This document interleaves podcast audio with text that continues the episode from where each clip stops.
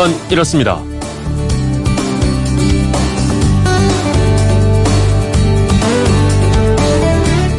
안녕하십니까 전종환입니다. 따뜻한 것보다는 아무래도 차가운 음료하고 더 잘 어울리겠죠. 얼음 동동 띄운 아이스 커피라든가 레모네이드 같은 음료와 궁합이 맞는 앞으로 날이 더워질수록 더 많이 사용하게 될 것 같은 이것 바로 빨대인데요. 이 빨대는 어떻게 해서 세상에 나오게 됐을까요?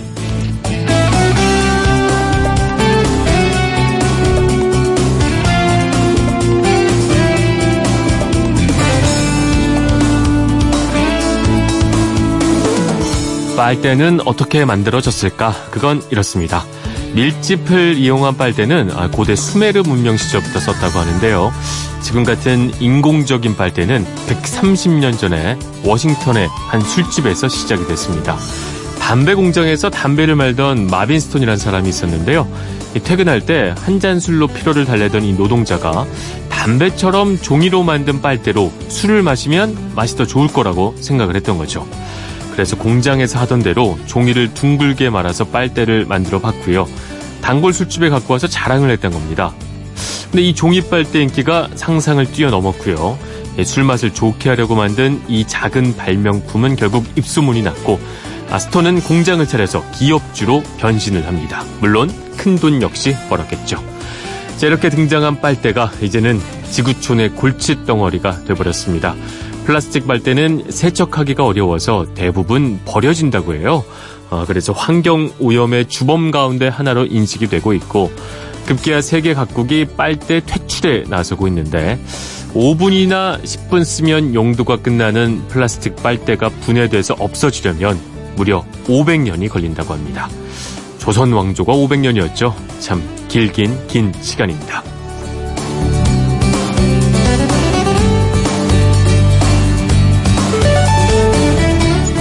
네, 2월의 첫날입니다. 금요일 아침에 그건 이렇습니다. 전종환입니다. 상큼하게 노래 한 곡 듣고 출발하겠습니다.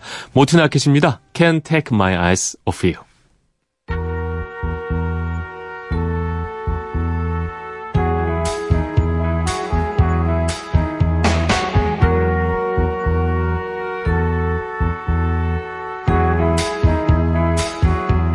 You're just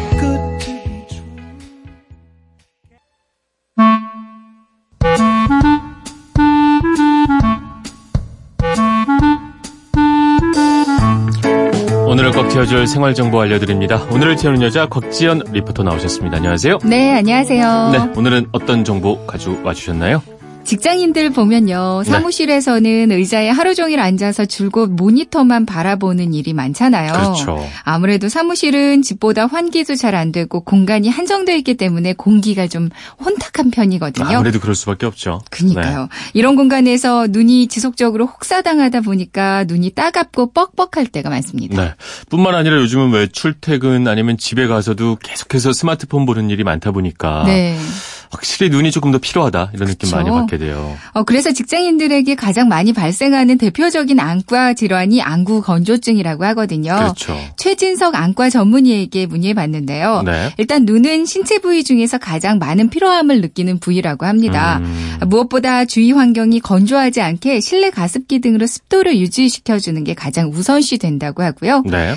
또눈 주위의 청결도도 중요한데 음. 인공 눈물로 눈물을 보충해 주면서 안구가 그렇죠. 계속 건조하지 않도록 음. 해주는 게 좋겠어요. 이 스마트 기기 화면 쳐다볼 때는 아무래도 눈 깜빡임 횟수 같은 것도 좀 요즘 계속 집중을 하다 보니까 맞아요. 말이죠. 그런 경향도 있어서 더 건조해지는 측면도 있는 것 그렇죠. 같아요. 어, 1분당 보통 한 15번에서 20번 정도를 우리가 깜빡이는데 네. 모니터나 스마트폰 화면을 들여다볼 때는 한번 생각해 보세요. 한 5번, 1분에 그쵸. 한 5번 정도로 3분의 1, 4분의 1 정도로. 네, 어. 눈 깜빡이는 횟수가 크게 줄어듭니다. 네. 눈싸움 해보셨잖아요. 아, 그러네. 그 생각해보니 그러네요. 네, 눈 깜빡이는 횟수가 줄어들면 안구 표면이 메마르게 되고요. 맞습니다. 눈이 심하게 뻑뻑해지면서 피로가 음. 많이 쌓이게 되거든요. 그래서 의식적으로 자주, 그러니까 1분에 한 20회 정도는 깜빡여 주는 게 좋겠어요. 그러니까 네. 한 3초에 한 번 정도 그렇죠. 깜빡인다고 어. 생각하시면 될 것 같고요. 또 의식적으로 5분 정도는 쉬면서 눈을 감아주거나 네. 잠시 먼 곳을 바라보거나 해주는 게 좋은데 그럼 눈 피로 회복에 도움이 많이 음. 된다고 합니다. 눈 피로를 풀어주는 눈 체조까지 있다. 그러니까 눈을 어떻게 체조를 하지? 어떻게 하는 거예요? 네. 어, 다른 신체 기관과 마찬가지로 눈 주변 근육도 뭉칠 수가 있대요. 네. 그래서 그 근육을 풀어주고 혈액순환을 촉진시켜주는 것도 중요하다고 하거든요. 네. 그래서 일명 3초 눈 체조가 있어요. 네. 음, 운전 안 하시고 계신 분들은 한번 따라해 보세요. 네. 먼저 눈을 감습니다. 네. 1, 2, 3초. 그 다음에 눈을 뜨고 1, 2, 3초. 이번에는 오른쪽을 보고 1, 2, 3초. 왼쪽을 보고 1, 2, 3초. 아, 이렇게 시선을 어 감고 뜨고 왼쪽 오른쪽 위쪽 아래쪽 3초씩 보면서 고정시켜 주는 건데요. 이게 체조를 하고 있는 거예요, 눈이? 네네네. 아. 눈이 지금 열심히 체조를 하고 있는 중이죠. 네. 이게 스튜디오 안의 모습이 참 가관입니다. 모두 다 따라하고 계시네요. 앞뒤로 보고 있어, 어딘가를. 그래서. 이번에는요, 양쪽 손가락 끝으로 눈 주위를 그냥 가볍게 눌러주세요. 네. 손바닥으로도 양쪽 눈을 한 3초 정도 산, 맞아요. 이러면 살살 좋아요. 음. 문질러줍니다. 네. 이렇게만 해도 눈이 한결 시원해지실 거예요. 네. 근데 이게 너무 바쁘다. 3초, 3초, 3초, 3초 너무 바쁘다 하실 때는 네. 팔팔 눈체조가 있습니다. 이건 뭐죠? 팔팔. 눈을 그냥 팔자를 계속 아. 그리면서 크게 굴려주는 거예요. 굴려주기만 해도 네. 체조가 된다. 네, 맞습니다. 이 뻐근한 눈이 확실히 이게 돌려만 줘도 좀 풀어지는 것 좀 같아요. 시원해지는 것 같지 네? 맞습니다. 어. 그리고 또 눈 건강에 좋은 세 번째 팁도 있어요. 네. 팔 앞으로 뻗기예요. 어, 팔을 뻗으면 눈이. 좋아요? 이제 컴퓨터 모니터를 비롯한 단말기 화면들 있잖아요. 네. 이거를 바라볼 때 내 팔을 뻗는 게 아니라요. 내 팔을 한번 뻗어봐서 그만큼의 길이를 유지하는 게 좋습니다. 모니터와 내 눈 거리를 말이죠. 네, 어. 거리를 그만큼은 유지하는 게 좋겠어요. 훨씬 가깝게 쓰는 것 같아요. 생각해보니까. 그렇죠. 저는. 그러니까 대략 팔 길이가 한 1m 정도 되잖아요. 네. 그러니까 화면을 바라볼 때는 한 1m 정도 거리를 음. 유지하는 게 좋다는 걸 좀 기억을 해주시고요. 네. 그리고 화면은 수평에서 10도에서 15도 정도 아래를 향하게 두는 게 좋다고 음. 합니다. 그렇죠. TV 마지막 TV 하나 더 있다고요? 어떤 게 네네. 있을까요? 눈 건강을 위한 마지막 팁은 책상 위에 녹색 식물 두기예요. 오. 음, 화분, 작은 화분 하나를 책상 위에 두고요. 네. 이제 작업하다가 틈틈이 초록이를 바라보면서 일을 하시는 거죠. 그럼 뭐 눈물 막 파괴 시간이 연장돼서 네. 안구 건조증을 훨씬 예방한다는 아, 그런 연구 결과가 그렇군요. 있습니다. 네. 어, 식물을 응시하면서 눈뿐만 아니라 어깨나 겨드랑이 근육의 긴장도 자연스럽게 풀어진다고 음. 하거든요. 근데 뭐 특별히 좋은 식물은 없고요. 그냥 네. 내가 평소에 좋아하는 그렇네요. 선호하는 네. 식물이면 될 것 같아요. 평소에 충분한 수분 섭취해 주시고요. 네. 비타민 A가 또 눈에 그렇게 좋다고 하잖아요. 에, 비타민 A가 많이 포함된 음식, 뭐 시금치나 파슬리 같은 녹황색 채소, 네. 파프리카나 오렌지, 토마토 같은 것도 이제 비타민 A가 네. 풍부하다고 하니까요. 꾸준히 섭취하시는 게 좋을 것 같아요. 알겠습니다. 우리 잘 인식을 못해서 그렇지 눈이 늘 필요하다는 느낌을 오늘 말씀 듣다 보니까 알게 되니까요. 네. 3초는 좀 이게 한쪽씩 바라보는 거는 좀 사람들이 이상하게 쳐다볼 것 같고 아까 네. 말씀하신 그 팔팔 팔팔. 눈을 이렇게 확 돌려주고 네. 팔을 쭉 뻗어주고 이런 식의 해서 눈을 좀 도와줘야 될 것 같습니다. 네. 네, 오늘도 꽉 찬 정보 감사합니다. 지금까지 오늘을 채우는 여자 곽지연 리포터였습니다. 고맙습니다. 네, 고맙습니다.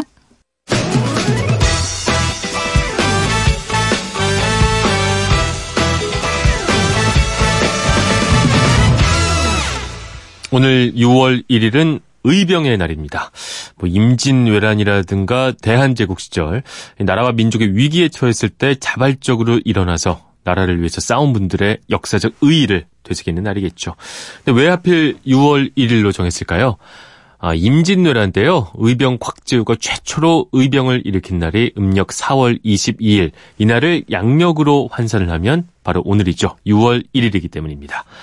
아, 그래서 오늘 오전 11시 제8회 대한민국 의병의 날 행사가 경북 문경에 있는 운강 이강년 기념관에서 열린다고 합니다. 올해는 운강 선생이 순국한 지 110주년이 되는 해라고 해요. 이 나라가 위급할 때 과연 나는 의병처럼 나설 수 있을까? 뭐, 오늘 의병의 날을 맞아서 생각해 볼 만한 문제인 것 같습니다. 노래 한 곡 듣고 가겠습니다. Kings of Convenience의 케이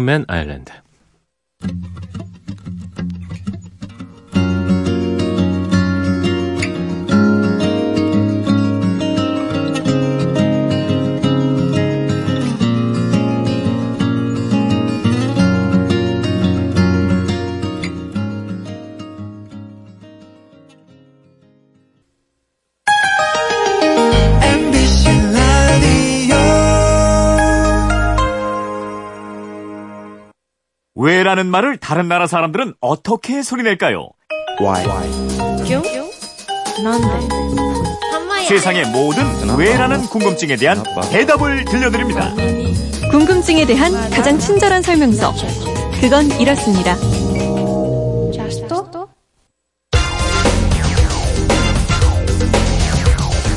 궁금증이 지식이 되는 아하.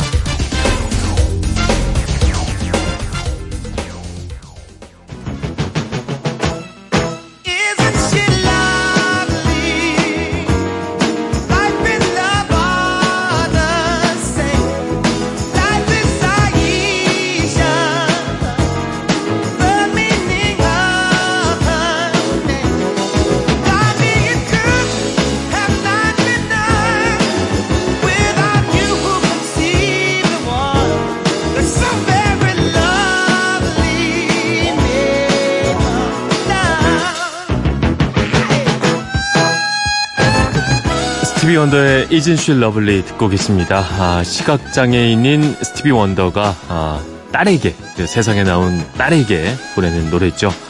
제 딸 너무 예쁘지 않나요? 이런 마음을 보낸 노래입니다.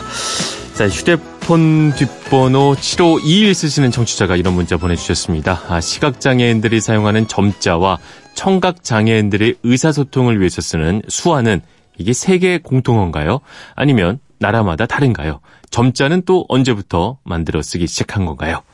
궁금증 해결사죠. 오승훈 아나운서가 나와 있습니다. 안녕하십니까? 예, 안녕하세요. 네. 자, 6월 1일 오늘이 국내 최초로 점자 도서관이 개관한 날이라고 해요. 맞습니다. 1981년이니까 37년 전이죠. 네. 대구대학교 경산 캠퍼스에 최초로 개관을 했고요. 지금은 점자 도서관이 전국 곳곳에 세워져 있습니다. 그렇군요. 시각장애인들에게는 굉장히 중요한 일일 텐데, 어, 이게 언제부터 쓰기 시작했을지는 사실 잘 감이 안 잡히는데. 네. 아, 대부분 모르실 거예요. 네. 아주 먼 옛날부터 쓰기는 했다고 합니다. 네. 초기에는 왁스로 만든 판 위에 글자를 쓰거나 아니면 나무에 글자를 새기거나 철사로 글자 모양을 만들거나 이런 네. 식으로 의사소통을 했고요. 지금 우리가 보는 형태의 점자, 이 도드라진 점을 손가락으로 읽는 방식의 점자를 브라유 점자라고 하거든요. 네. 이 점자가 나온 것은 음. 1824년입니다. 거의 뭐 200년 가까이 됐다고 볼 수 있을 텐데, 네. 이 세상에 어떻게 처음 나오게 된 거죠? 루이 브라우유라고요. 프랑스 국립 맹학교에 다녔던 소년이 있었습니다. 네. 어느 날 학교를 방문한 육군 포병 장교한테서 특이한 종이 한 장을 받게 돼요. 음. 군부대에서 야간에 적에게 노출되지 않도록 작은 요철로 암호를 새겨놓은 종이었거든요. 네. 글자가 볼록하게 나와 있었기 때문에 깜깜한 밤중에 음. 이 빛이 없어도 손가락을 더듬어서 읽는 방식이었죠. 네. 그러니까 이게 점자와 비슷한 형태였고, 군대 쪽에서 먼저 시작이 됐던 얘기군요. 맞습니다. 어. 이 종이를 받는 순간 브라이유의 머릿속에 번쩍하고 번개가 쳤다고 합니다. 네. 그래, 바로 이거야. 음. 문자를 기호화하는 거야. A는 동그라미 하나, B는 동그라미 두 개. 아, 이거 되게 오승훈 아나운서 느낌인데요. 평소에 이런 말도 자주 쓰잖아요. 그죠? 아, 그런가요? 네. 네, 계속하겠습니다. 이런 식으로 이 사람 우리도 참. 암호를 만들면 돼. 그러면은 우리가 우리 시각장애인들도 읽을 수 있고 쓸 수 있게 될 거야. 아, 이렇게 말이죠. 그렇군요. 뭔가를 좀 새롭게 뭐 깨닫거나 뭔가 흥분을 느낄 때 우리 네. 오승훈 아나운서가 자주 쓰는 말이었습니다. 어쨌든 이 군대에서 쓰던 암호문이 아, 시각장애인들에게는 빛이 된 거군요. 맞습니다. 이 브라이어는 3년 만에 정사각형 모양 안에 정렬된 이 6개의 볼록한 점으로 알파벳 26글자를 모두 표시하는 격자 체계를 개발해냈고요. 네. 쉽게 읽는 것뿐만 아니라 쓸 수도 있는 점자를 완성했습니다. 그런데 이 브라이어의 점자가 온전히 인정받기까지는 시간이 많이 걸렸어요. 네. 100년이 지난 1932년이 돼서야 아. 국제회의에서 표준으로 합의됐습니다. 네, 조금 전에 그 점자로 알파벳 26글자를 표시하는 체계를 개발했다고 말씀을 해주셨는데, 네. 아, 그럼 우리나라에서 쓰는 점자는 한글의 그 자음과 모음을 나타내겠어요? 맞습니다. 세계 시각장애인들은 공통의 점자를 똑같이 쓰면 좋을 것 같은데 네. 그렇지 않다 그래요. 음. 자기 나라의 문자를 점자로 만들어서 사용하고 그렇겠죠. 있는데요. 우리나라 점자는 시각장애인 의 세종대왕으로 불리는 송암 박두성 선생이 음. 개발했는데 이 한글 점자의 이름이 훈맹정음입니다. 아, 훈민정음이 아니라 훈맹정음이군요. 맞습니다. 네. 박두선 선생은 1913년에 재생원 교사로 부임해서 네. 시각장애인 교육과 인연을 맺었는데요. 당시에는 미국 선교사인 홀 여사가 만든 일명 평양 점자, 점이 4개인 4점형 한글 점자랑 일본이 만든 6점형, 점이 6개짜리인 점자를 그렇죠. 사용하고 있었거든요. 시각장애인들이 사용을 해보니까 6점형 점자가 4점형보다 더 우수한 거예요. 음, 근데 6점형 점자는 일본 글자였다면서요? 그렇죠. 그래서 학생들이 박두성 선생에게 네. 6점형 한글 점자를 아. 만들어 달라고 요청을 했고요. 선생이 제자들과 함께 조선어 점자 연구위원회를 조직하고 연구를 해서 네. 마침내 1926년 11월 4일 훈맹정음이라는 이름으로 6점형 한글 점자를 발표했는데요. 지금 이 쓰는 점자도 선생이 개발한 이 점자를 수정 보완한 거라고 해요. 사실 이 점자는 손가락으로 이렇게 읽는다는 것만 알지 어떻게 생겼는지는 제가 감이 안 오는데 좀 알아보셨나요? 네, 이 6점형 점자라고 말씀드렸잖아요. 네. 여섯 개의 점이 모여서 한 칸의 점자가 됩니다. 이 여섯 개의 점은 가로로 두 점, 세로로 세 점으로 되어 있는데 네. 이 여섯 개 중에서 어떤 점을 돌출시키느냐에 따라서 음. 기역, 니은, 디귿도 되고 뭐 아야, 어여도 되거든요. 네. 그러니까 초성에 나오는 자음과 종성에 나오는 자음이 같이 쓰면 좀 헷갈릴 수 있잖아요. 그러겠죠. 그래서 다르게 표시를 합니다. 아, 그러니까 예를 들어서 맘이라는 글자를 점자로 쓴다면 네. 초성 미음 다음에 모음 아를 쓰고 종성 미음을 쓰는데 그렇죠. 이 초성과 종성에 나오는 미음의 점은 똑같지 않고 다르게 표기해서 이게 초성이다, 종성이다를 구분하는 거죠. 아, 그러니까 한글로 쓸 때는 같은 거지만 점자로 쓸 때는 초성과 중성을 다르게 쓴다. 뭐 이게 어찌 보면 우리 왜 처음에 그 휴대폰 문자 입력하는 방법을 배워가는 것처럼 네. 예, 이만에 좀 습관이 되면 어느 정도 익숙해질 수 있지 않을까 뭐 이런 생각이 듭니다. 맞습니다. 그 이제 점자 얘기는 해봤으니까 말이죠. 예. 아, 수화에 대한 궁금증 풀어보겠습니다. 수화도 이게 나라마다 다른가요? 좀 궁금하네요. 수화도 나라마다 다릅니다. 네. 예, 그래서 외국 청각 장애인과 대화를 하기 위해서는 그 나라 수화를 배워야 되는데요. 어. 근데 수화로 하면 네. 비교적 수월하게 외국인과 소통이 어느 정도 가능하다고 그럽니다. 이것도 또 세계 각 나라가 같으면 참 편할 것 같긴 한데 말이죠. 음. 맞습니다. 네, 다르군요. 음, 네.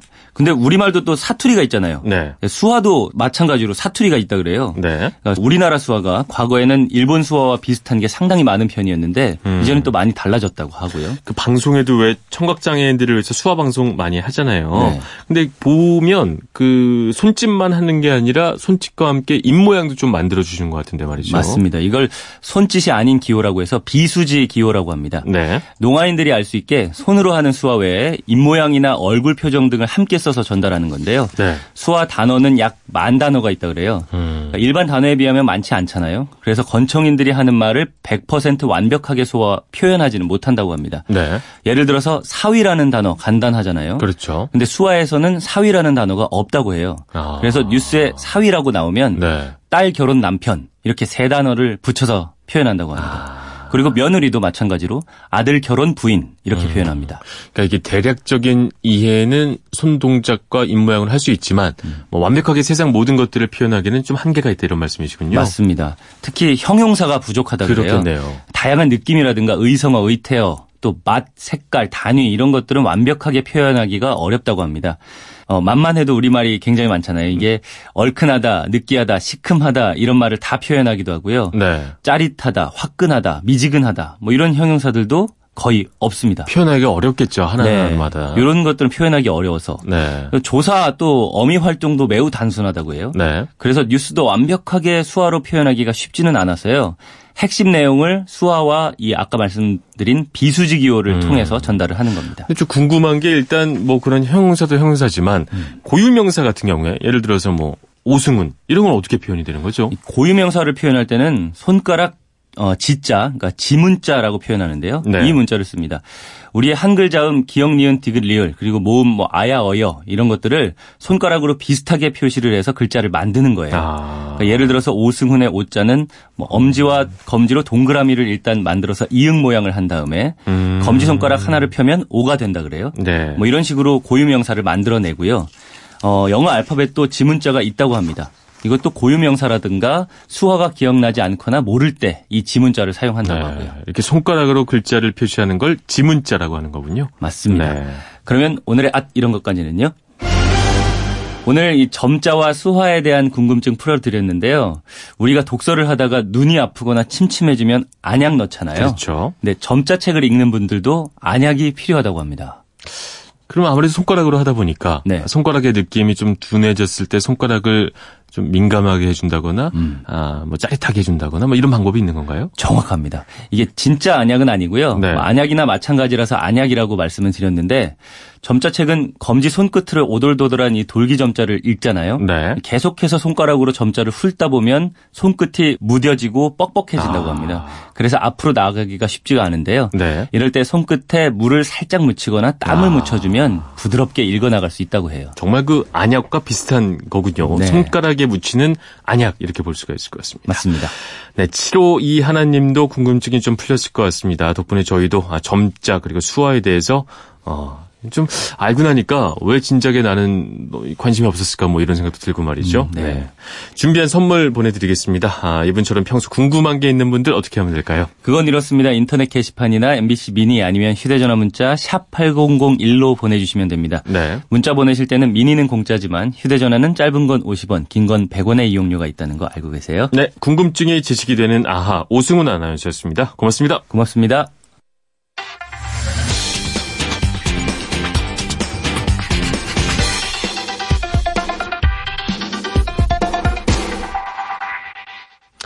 지난 1월 영국에서 외로움 문제를 담당하는 외로움 장관을 임명했습니다.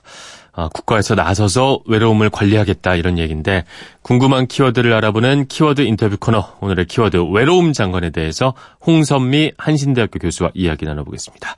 교수님 안녕하세요. 네, 안녕하십니까? 네. 영국에서 지난 1월에 외로움 장관 임명했다고 하는데 뭐 세상에 뭐 이런 장관이 다 있나 싶기도 하면서도 왜 만든 거고 대체 어떤 일을 펼쳐나가는 건가요? 네, 영국에서 겸직 수준이긴 하지만 네. 외로움 장관을 신설해서요. 우선 명칭 자체가 특이하다 보니까 네. 국내에서도 많은 관심을 끌었죠. 그렇죠. 첫 번째 한 일은 영국 사회에서 이제 누가 가장 외로운가를 파악하는 것이었는데요. 네. 네, 30개가 넘는 지표로 실태 조사를 했습니다. 네. 어, 그 결과 이제 만성 질환을 앓거나 배우자가 없이 혼자 사는 65세 이상 노인, 네. 뭐 우리나라에서도 어, 많은 도움이 필요한 분들로 알고 있고요. 또 그렇죠. 주거가 불안정한 청년들 네. 이런 분들이 이제 취약하게 나타나서요. 이들에 대한 좀 맞춤형 외로움 대책을 네. 수립한다고 합니다. 네. 그러니까 일종의 복지 대책의 일환이라고 볼 수가 있을 것 같은데 외로움을 네네. 이렇게 국가가 관리할 수가 있는 영역으로 볼 수 있을까요?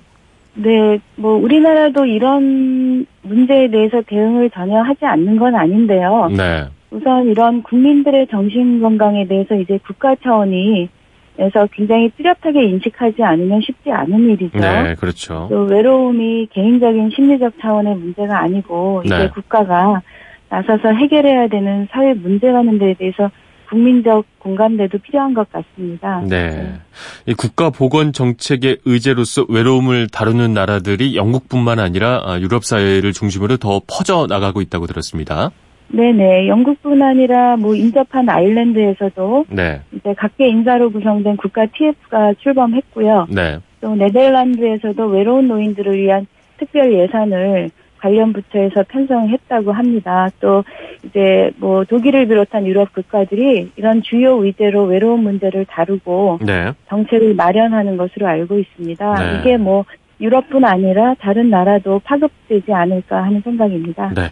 소위 선진국이라고 유럽 사회를 저희가 많이 칭하곤 하는데 이렇게 선진 네네. 사회에서 먼저 이렇게 외로움에 대해서 어, 관리를 국가가 나서서 한다는 것은 그만큼 외로움이 심하다는 걸로 볼 수 있을까요? 아니면 국가가 거기까지 신경 써주는 어, 상당히 더 세밀하게 어, 국민들에게 관심이 있다 이런 측면에서 봐야 될까요? 네, 저희가 뭐 일상적으로는 외로움은 뭐 극히 개인적인 네. 뭐 심지어는 뭐 사소한 문제라고 주변에서 생각할 수 있겠지만 네. 그 결과는 자살처럼 매우 심각한 사회 문제가 될 수도 있죠. 네. 네, 그리고 이런 것들이 지금까지 저희가 지원해왔던 그런 어떤 부분적인 서비스로는 해결이 안 된다라는 네. 인식이 들었고요. 음. 사실 영국 같은 곳은 굉장히 많은 지원 프로그램들이 있어요. 네. 우울증을 겪는 분들을 위한 상시적인 전화 상담도 있어 왔고 네. 굉장히 많은 심리 지원 프로그램들이 있었는데 네. 이런 정도로는 어, 다 해결이 안 되고요. 음. 무엇보다 이런 개인적인 서비스나 지원 차원이 아니라 네. 좀더 이제 국가 차원에서 이제 사회 정책 차원에서 접근할 때는 보다 근본적인 사회적 배제나 이런 소외의 문제 네. 어, 이런 것을 좀 더 큰 틀에서 보고자 한 것 같습니다. 음, 알겠습니다. 우리나라 얘기를 이제 좀 해봐야 될 것 같은데 우리나라도 고령화 그다음에 핵가족화 진행이 되면서 어, 외로움 겪는 그 고령층도 많을 것이고요. 아까 말씀하셨듯이 청년 문제도 워낙 심각해지고 있기 때문에 네네. 우리나라도 이 외로움에 관해서 좀 경각심을 가져야 될 때가 온 건 맞는 것 같아요. 어떻게 보시나요?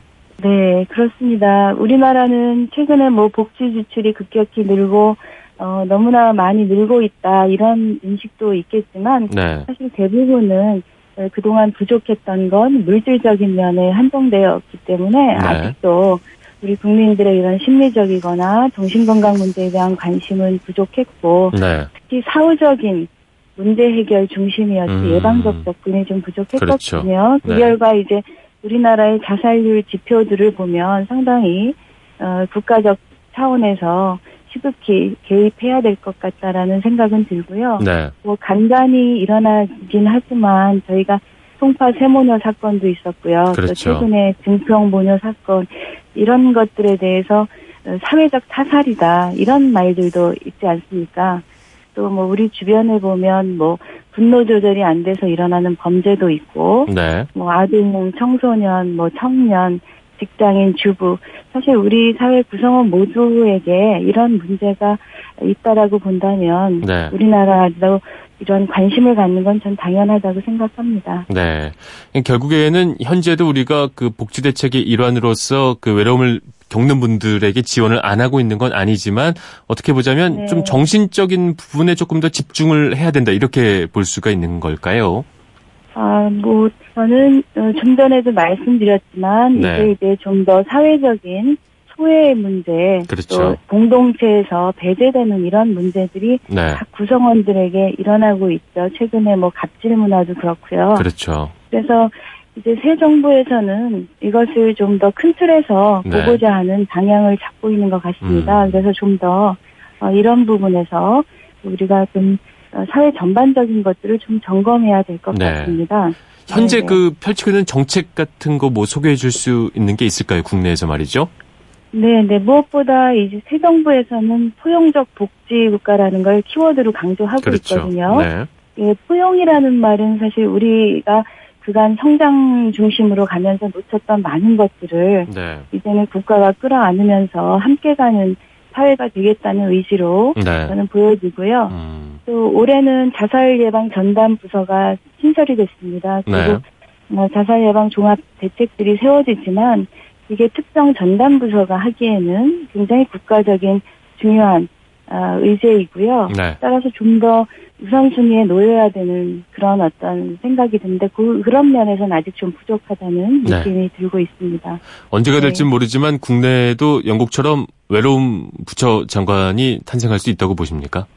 네, 그 전에 사실 대한민국 국민들이 네. 잘 살게 됐지만 네. 왜 여전히 행복하지 않은가에 대해서 어, 국가가 좀 함께 고민하고요. 그렇죠. 네. 좀 범부처 차원에서 특정 전담 부서보다는 범부처 차원에서 그런 중장기 대책이 마련된다면 네. 그 시점 어딘가에 우리나라도 그런 변화가 있을 수 있지 않겠습니까? 네. 알겠습니다.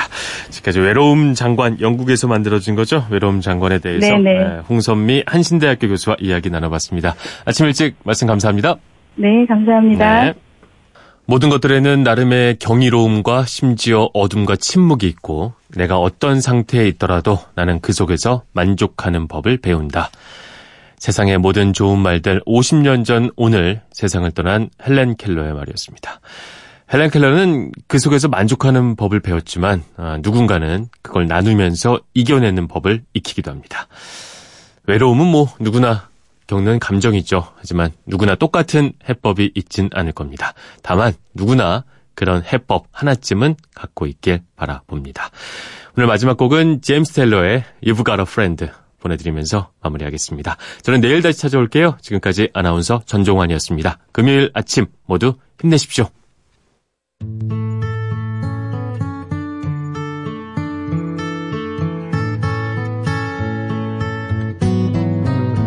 when you're down and troubled and you need a helping hand.